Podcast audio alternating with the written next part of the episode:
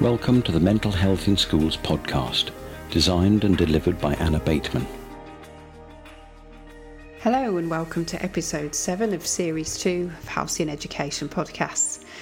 In this episode, I interview Adele Bates, who's a behaviour specialist who works with pupils with social emotional behavioural difficulties.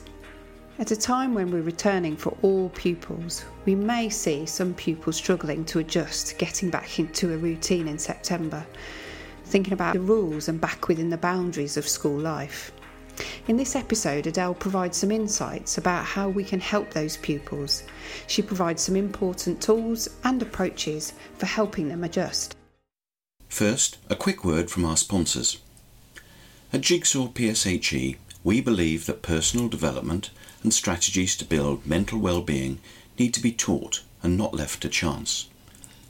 Jigsaw, the mindful approach to PSHE, leads the way in providing children and young people with its acclaimed, well-structured and developmental lesson a week learning experience in PSHE from ages 3 to 16. Detailed lesson plans and all the teaching resources needed, along with free updates and ongoing support, make Jigsaw an invaluable relevant and fresh resource, taking the worry out of PSHE planning. Written by teachers for teachers. And mindfulness philosophy and practice underpins the whole programme. Statutory government requirements for relationships, health and sex education are amply covered. For more information, go to www.jigsawpshe.com or call at Jigsaw HQ. Now to the podcast. Well, welcome to Halcyon Education Podcast. I'm absolutely thrilled to be joined by Adele Bates from Adele Bates Education. So thank you for joining me today, Adele. You're very welcome. Thank All you. All the way from Bulgaria. I am. I am in Bulgaria at this moment. If you wouldn't mind, just introduce yourself. That'd be amazing. Okay, as you said, I'm Adele Bates and I'm a behaviour and education specialist. What that means is a couple of days a week I'm working in schools, mainly special schools, and that's with pupils with SEMH, social, emotional, mental health needs. These are often students who've been excluded from at least one, if not several. I think one of my pupils has been excluded from six mainstream schools. Wow. So their journey with education is usually a little bumpy. A lot of the pupils that I work with have experienced trauma, abuse, neglect. We also have quite a few children in care. So that's my kind of two or three days ish a week role. I go into a school in Brighton and I'm supporting with their literacy mainly in that. And then the rest of the time, I am advocating for these young people. As my mum says, I'm banging my drum. I am leading trainings, writing conferences. I'm currently writing a book as well. And it's all about these young people, the way they're perceived, the way that we work with them, the way they are or are not fitting into mainstream education, the mm. way that I believe our British education system may or may not be meeting their needs, that's really the area that I, I get excited about. The book I'm writing, which is due out next year, so 2021, is with Sage Publishers and it's mm-hmm. called Miss I Don't Give a Shit which Excellent. Kind of, which kind of sums up uh, the type of young people that I love to work with.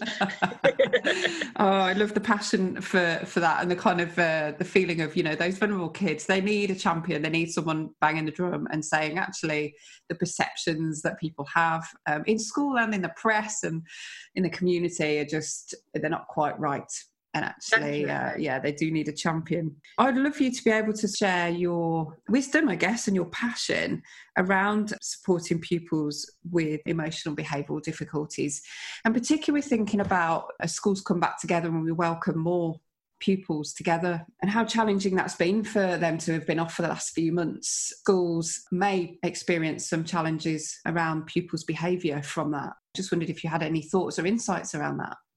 Definitely. So there's there's two areas I want to look at here. It's the pupils that let's say are marked on a label or a quote somewhere as having SEMH or EBD is another way it's expressed, emotional behavioural difficulties. And then I'd like to come back to the majority of students and looking at as well their behaviour and how yeah. that might have changed when we come back because I think we've got kind of two areas here. So I'll start with the SEMH pupils. If you are a special school, chances are you have been open in some way through this, the government's guidelines was that students with the HCP's educational healthcare plans were given the opportunity to be in school in some way during various parts of lockdown. So that's really interesting in itself because I've seen some incredible practice going on because these students who often need a higher ratio of adults attention or they need calmer environments, or they need more sensory breaks, or they need fewer distractions in order to, to concentrate on their learning. They've had that they've been in schools where there's one-to-one teaching going on or there's even sometimes two-to-one teaching going on because the student doesn't arrive some of these children and young people have had some really wonderful experiences for themselves during this kind of strange transitiony period because they've had education that suits them better. Yeah. Now, for those ones, I think what's going to be really interesting, and when I say interesting, I mean difficult, is that they've had the teachers to themselves. They've had the school a little bit more to themselves. They've had a quieter environment, etc. And suddenly, everyone's going to come back Mm. And that's going to be a really challenging transition, especially when we're talking about young people with attachment issues, children who really need that support from adults to go from, say, a one to one to back into a classroom. I'm thinking secondary mainstream where it's 30 odd. That's going to be quite a shift also i know that the timetabling has been very loose and, and quite rightly so i know there's some students who've been going in let's say two days a week and now suddenly they'll be back in five days a week everyone's there and we're back to six periods a day bang bang bang one area we're going to have to watch is those students who've actually been used to having something quite fruitful for themselves and now going back to something that we know can be quite difficult for them. Then we've got the students who haven't been into school at all. So, from my experience with my SEMH pupils, I mean, there's been such a variety. We've had some students who've absolutely thrived with remote learning. I've yeah. had one particular pupil I work with who is in Key Stage 3, secondary school, missed around seven or eight years of education due to having to move out of home from biological parents, going into care, massive also special educational needs in terms of dyslexia. So when they arrived with us, they could not read or write all of the letters of the alphabet, let alone any words. And yet this student, through the remote learning that I've been doing with him over the time, has just thrived and they're hmm. now reading sentences in a way they never have and we've really investigated why is that why have they thrived so much in this period it comes down to things like they're not being distracted by the others. This is in a special education setting. There's always a lot of fun and games going on. Yeah. Let's put it that way. Sometimes students with special educational needs are taken out of mainstream classes. So, for example, they might miss French to top up English. That could be really frustrating for them.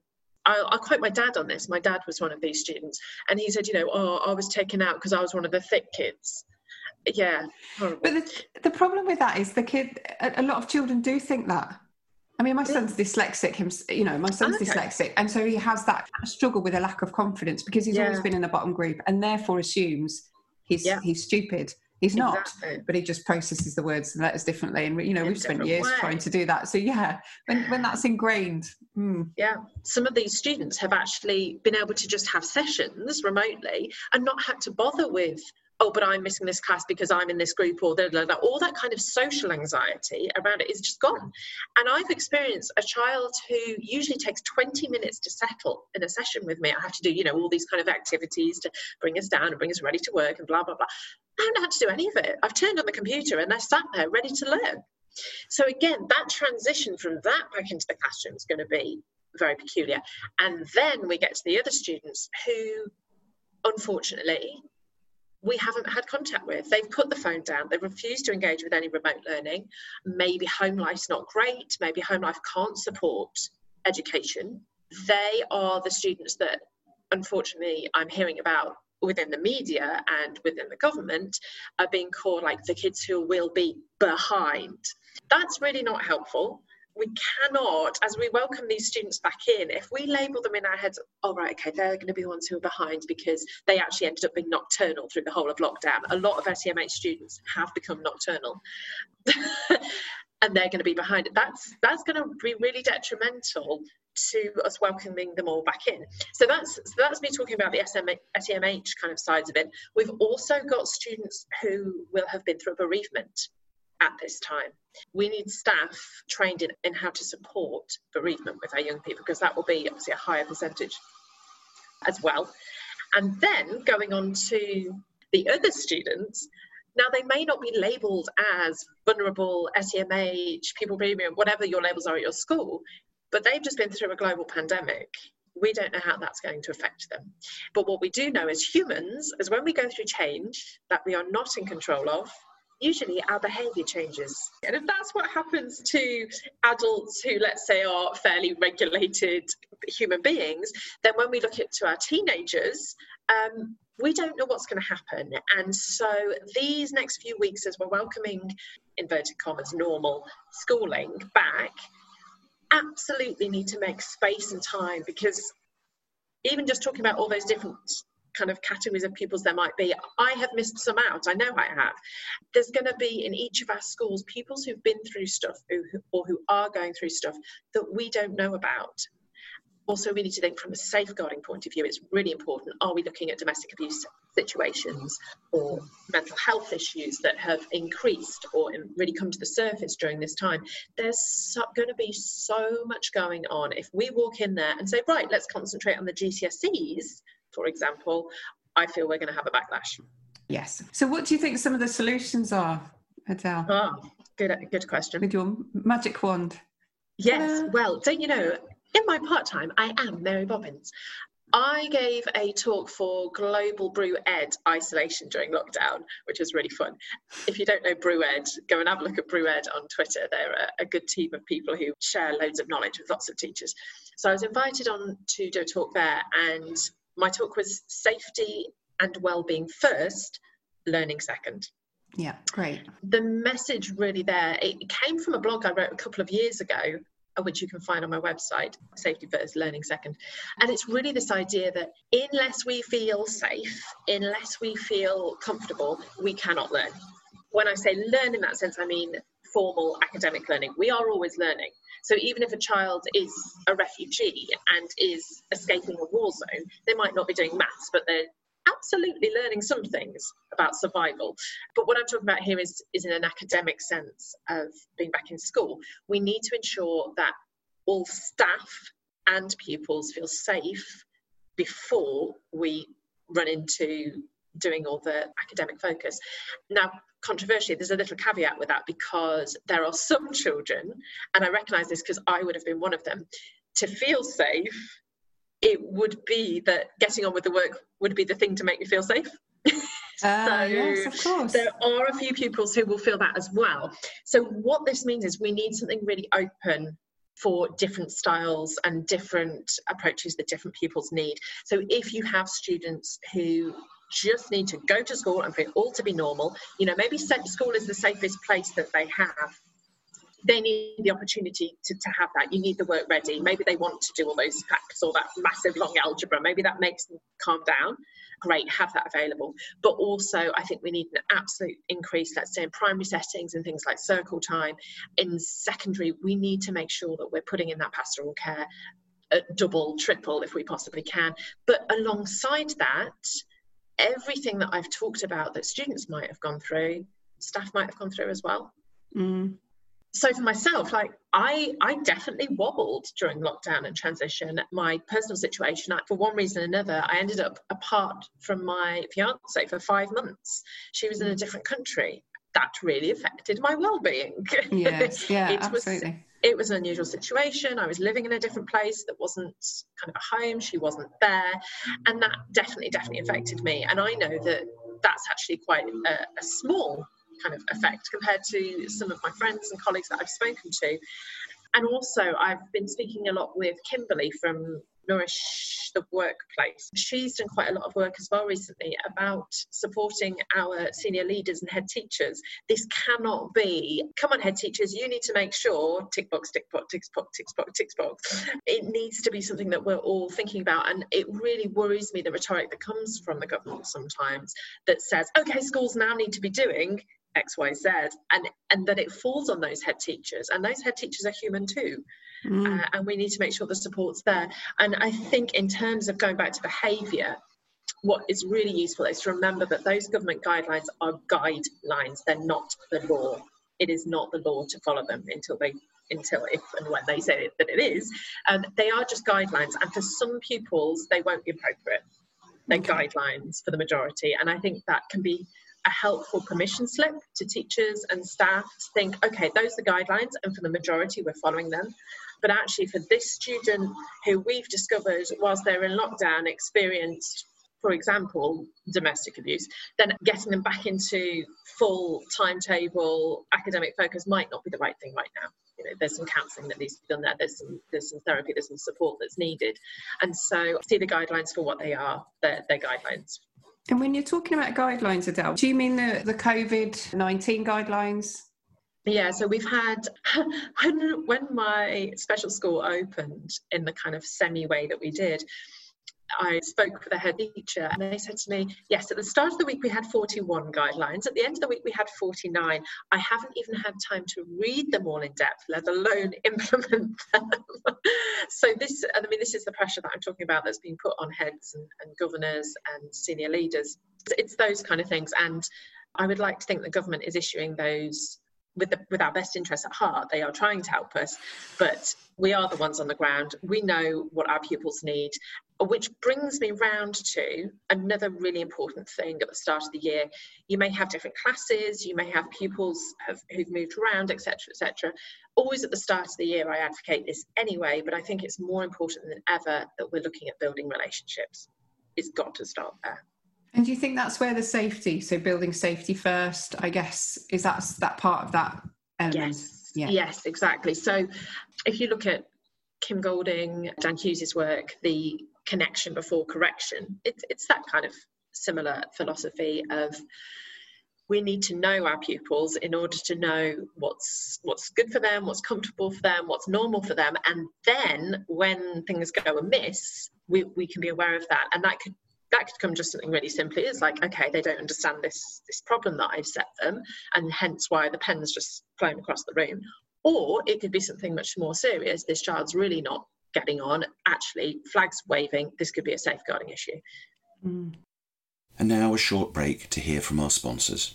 CPOMS is an online system for schools to manage pastoral concerns and events and is now used by over 10,000 schools. The main reason it works so well is that the categories of information a school logs on CPOMS are chosen by the school, so that the concerns you face that are unique to your community or individuals can be logged accordingly. It saves a huge amount of time compared to doing things on paper. Chronologies for pupils or school-wide reports can be generated quickly. The Service Point support team provide an incredible standard of service and one of the main reasons that CPOMs are spread by word of mouth to so many schools. For more information, go to www.cpoms.co.uk, where you can also book a demo for your school. Now back to the podcast.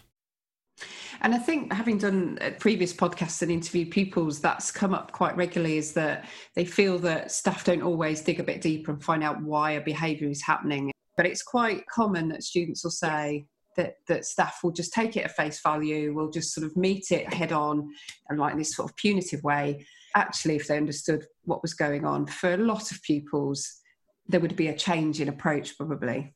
Yes, absolutely. And I'm doing a TEDx talk. It was supposed to be 2020. I'm, I'm quite sure, we're not quite sure when it's going to be yet now. But the title of that is my talk is See the Child, Not the Behaviour. Yeah. Because if you just react to the behaviour, you're not solving the problem. And the example I give in my book about this is okay, think about yourself as an adult when you haven't had breakfast, for example, and you let's say you always have breakfast and you miss it insert whatever habit you know works for you but you've missed breakfast but you've kind of forgotten that you've missed breakfast because you're concentrating on the fact there's a staff briefing and actually you're supposed to call that parent and you haven't got the books yet and you know you're just going along as you do and you have some coffee and you keep yourself going. And let's say you snap at a colleague if that colleague just takes you at face value that you just snapped at them or patronized them or whatever they're not really dealing with with you actually. They're dealing with your reaction from i missed breakfast. Whereas if that person knows you if they've built a good relationship with you if that's a colleague who's actually a friend they might say oh you you seem a bit on edge. Are you okay? And then that question enables you to dig back down and go, oh, you know what? I didn't get a chance for breakfast this morning.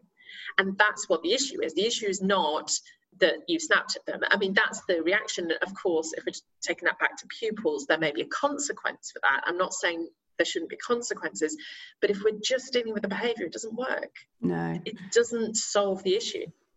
I guess that's where the challenge comes as well, because as an adult, we can we can reflect, can't we, mm. safely and, and, and reflect on, oh well, perhaps this is because I didn't have breakfast. But mm. for a lot of children and young people, understandably, their experience of life is limited. They haven't gone through lots of things. Maybe their environment, uh, both at home and school, doesn't show them how to do that. And unless we actually teach that yes. aspect of reflection and self evaluation, knowing what your triggers are, knowing how to support yourself. And, that's why the PSHE and all that side of things, yeah. having mentors, people who are championing our young people, that yes. will still continue, won't it? It's not something that yeah. they don't catch it in the atmosphere. yes. they yes. have to learn those things and they have to learn them from people. Do. Absolutely. And I think there's two ways that teachers can think of this.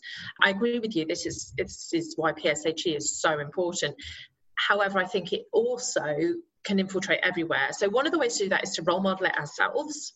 So, for yeah. instance, I once was having the period pains of all period pains. It was a couple of weeks before the exams. I had a year 11 class. I needed to be at home. I was doubled over. I needed to be at home, but I had my martyr flag on, rightly or wrongly at that time. And I was going, no, but the year 11s need me. I will be in this lesson. And so I did. But I decided the only way I could do it is if I was honest with them. And I'd worked with them for a couple of years. They, they knew me quite well. And I sat there, I had a Bagpuss hot water bottle on my stomach that the nurse had given me. and they went, What, Miss, what's up? You're right. And I said, Look, I have hideous period pains right now, but I want to be here for this lesson. I said, but the only way I can possibly do this is if you let me sit here. I'm not going to move. And one of my young people, who usually has quite distracting behaviour, she stood up and went, Oh my God, miss, I'm going to teach the lesson. stood up and she was excellent. So I kind of fed her the lesson, as it were, and she kind of played at being the teacher. She was engaged for two hours of that lesson mm-hmm. and she mm. learned so much that lesson. And then, from the other point of view, from the kind of well being, looking after ourselves, role modeling point of view, the young people then knew that okay I might, I might be grumpy because i'm in pain but that's okay like sometimes that happens and i've been honest with them and they were so good with me they mm. were so attentive and understanding because i'd role modeled hands up something's not something's not 100% with me today and that means i'm not going to be 100% but i am going to be here but you need to help me you need to work yeah. with me yeah. and it's totally totally what happened obviously each teacher or member of staff has their own comfort about how much they want to share and what's appropriate. I'm not saying we all share everything, but there are ways, especially if you're working in a school, I'm thinking special schools and in primary, where you've got perhaps some of those monitors. Are you having a red day or a green day or a blue day? Those kind of things. It, you know, it, it could be really appropriate for the staff to say, actually, I'm having a bit of a, a bit of a blue day today. I'm a, I'm a bit more tired. So you, know, you yeah. can kind of role model communication of emotions, communication, positive communication of unmet needs, so that they can, like you say, not just breathe it in the air, but see you doing it. Yeah. And then something I've been writing about recently in my book is about how to then also infiltrate these lessons within all different subjects. Mm-hmm. So, something that I advocate a lot is free writing. I've got a couple of blogs on that on my website because free writing is this incredible tool. If you're, if you're not sure what free writing is, it's the stream of consciousness, just writing, journaling, smudging ideas. I'm an English teacher by trade, so it fits quite nicely in my subject, but I also know of quite a few teachers who do it across different topics. I'll give you an example of how I might set it up in a secondary, but I've got examples on the blog of how, how to do it in different settings.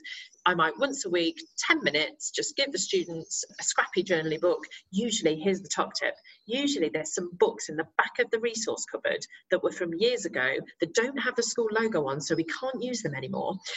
Ah. Go and grab ah. those ones. Go yes. and grab those ones. Make them your free writing book. It's really important they're not to be marked this is not anything about ticking any boxes in that sense. But what it really does is it gives the students just 10 minutes a week to reflect. Like you were saying, Anna, that chance to how am I feeling? How is work going? How is this going? Initially, the students can find it quite challenging because they're like, what, why are we doing this? Da, da, da, and I've worked with pupils that after working with them just for a term or two, they are then asking for more of this time, more of this time to themselves to reflect. On the other side, you're also getting students doing extended writing sitting in silence and writing for 10 minutes completely. It also kind of ticks those boxes as well but it's a really what good a great tip. Yeah reflection tool. If you want to know more about how to put that in your setting? I've written quite a lot how to about how to adapt it for different uh, types of pupils. So yeah go and have a look at that.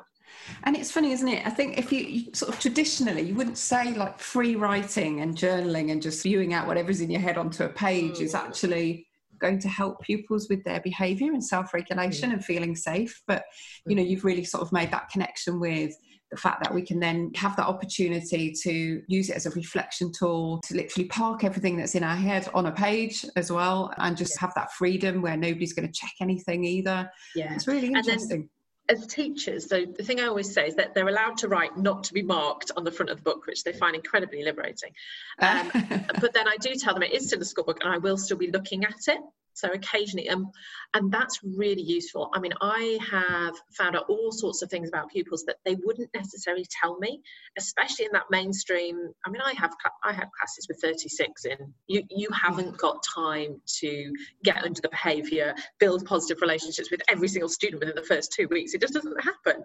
Whereas this i would pick say five students a week whose books i just just whiz through and i've flagged up uh, mental health issues quite early because I've mm-hmm. spotted it in there before they felt ready to tell someone. I spotted that a young person was thinking of coming out as trans and they yeah. mentioned it in the free writing first.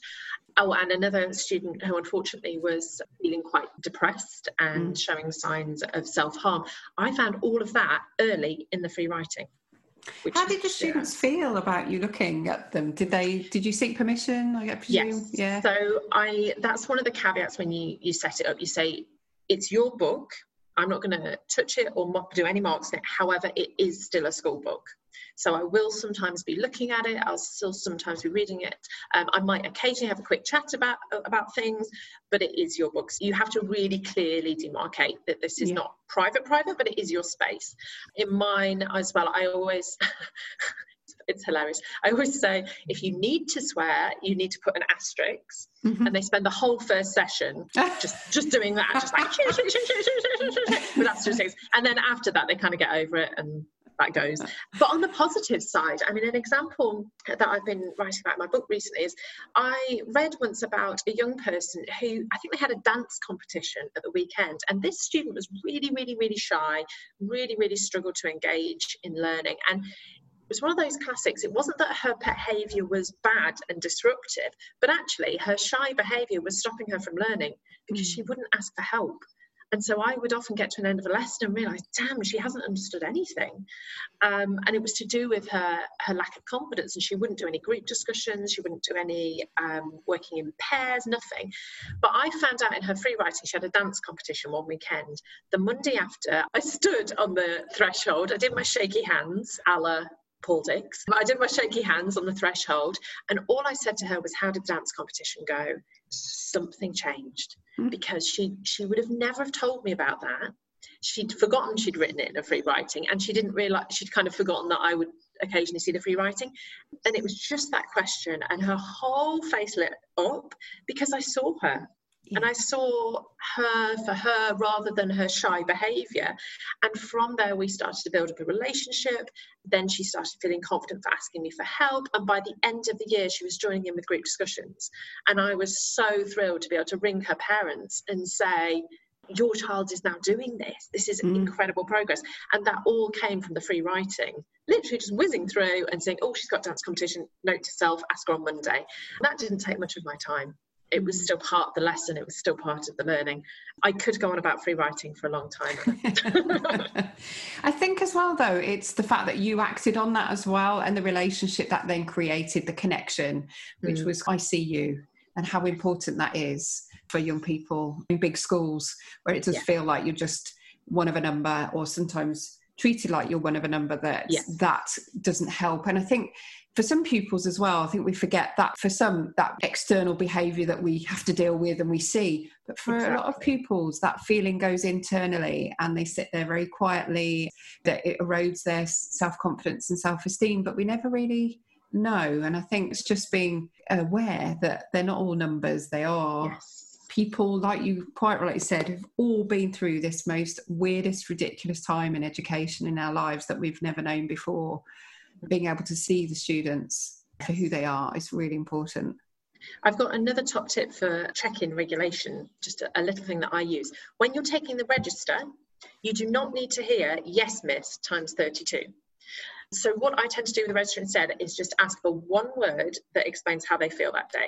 A lot of the time it's bored, bored, bored, bored. Um, and Hungry. then you get this, yeah, hungry, bored, annoyed, okay, meh. But if you keep that in as your practice, over the weeks that you work with your students, you start to find out what's normal then when when there's a problem. Again, it's a really quick, easy thing that doesn't require any extra time or planning. And also, yes, miss time, or yes, sir, or, or yes, mix over 35 is, is quite boring. But it's just a really good kind of litmus test to kind of know, okay, how, how are these pupils doing? And and then it can inform how you, you teach that lesson. And I think that would be a really useful thing to do right now as we're going back into these these unknown ways of teaching. Fabulous. What a great tip. And I think what's been interesting, having done the podcast recently, is how many tips have been about those sort of sense checks so that we all just get that overall feeling how people are doing. And then when, when we notice they're not okay, we can just check in with them and, and dip in. I really like that. That's brilliant. I, I like that you just called that sense test. I'm writing that down. I like that. That's what I mean. I've been calling it litmus test, but I think sense test probably is a bit more universal. I'm, I'm nicking that one, Anna. Thank you. That's all right. You nick away. Uh, I just I do, do- do reference me there every time you use it. Thank you. Fabulous. So, where can people find you? I mean, you've talked about your blog and your website, so you might want to mention that, but I guess you're on social media too. Yes, so I'm over on Twitter at Adele Bates Z. That's Adele Bates Z, and my website is adelebateseducation.co.uk. And over on there, I've got quite a few offerings. Some are free, some are paid. I've got two free video series that are about managing behaviour in a classroom. So one is aimed at teachers and trainees and teaching assistants who are very much on the ground in the classroom managing the behaviour. The other one is for school leaders, governors, people who are making decisions around policy around behaviour, and that's that's very much about supporting staff and supporting pupils at, at a wider school level. So there are those two video series that are free. They're on the Brilliant. homepage. There's my blogs that also have lots of vlogs, which are video Yes. blogs. so there's lots on there, usually around behaviour, SEMH, and inclusion. Then I also offer training, going into schools and training around behaviour and speaking at conferences. And then this is coming out in September. So by then, which is in the future to me right now, um, I will also have there's a couple of online trainings as well. So there's a smaller one, and this is aimed at teachers or even parents who are homeschooling, parents and carers. It's a downloadable resource, Mhm. and that's a kind of work yourself through bit by bit thing. And also, I've got an online training that's a much more kind of big group discussion thing. We have lessons, modules, etc., and that'll be up there as well. So there's quite a range depending on what you need, all Wow. mainly around behaviour, SEMH, and inclusion. Excellent. Wow. What a great offering. And thank you so much for giving up your time today as well and your generosity in being able to do that. So, thank you so much for joining me today. You're very welcome. As you could tell, I could bang this drum all day. so thank you for giving me the chance to do it to you rather than my partner who's bored of listening. Brilliant.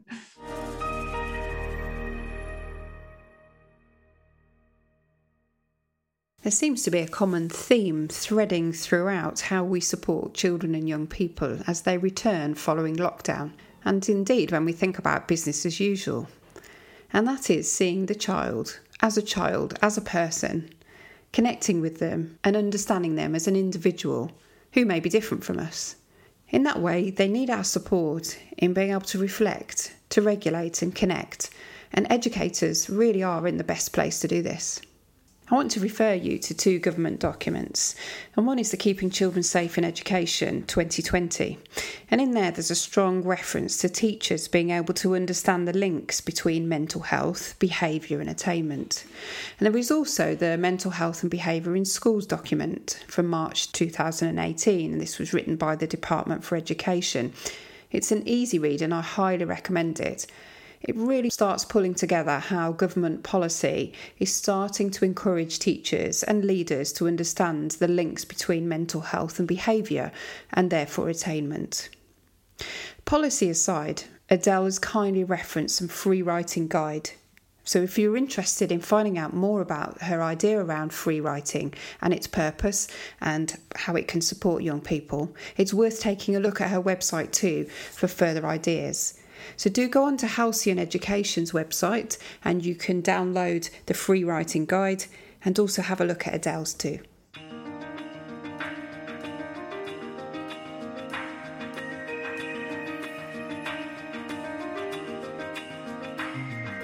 We hope that you enjoyed this podcast. For more information and support on this topic, go to the resources section on the website. That's www.halcyon.education forward slash podcasts.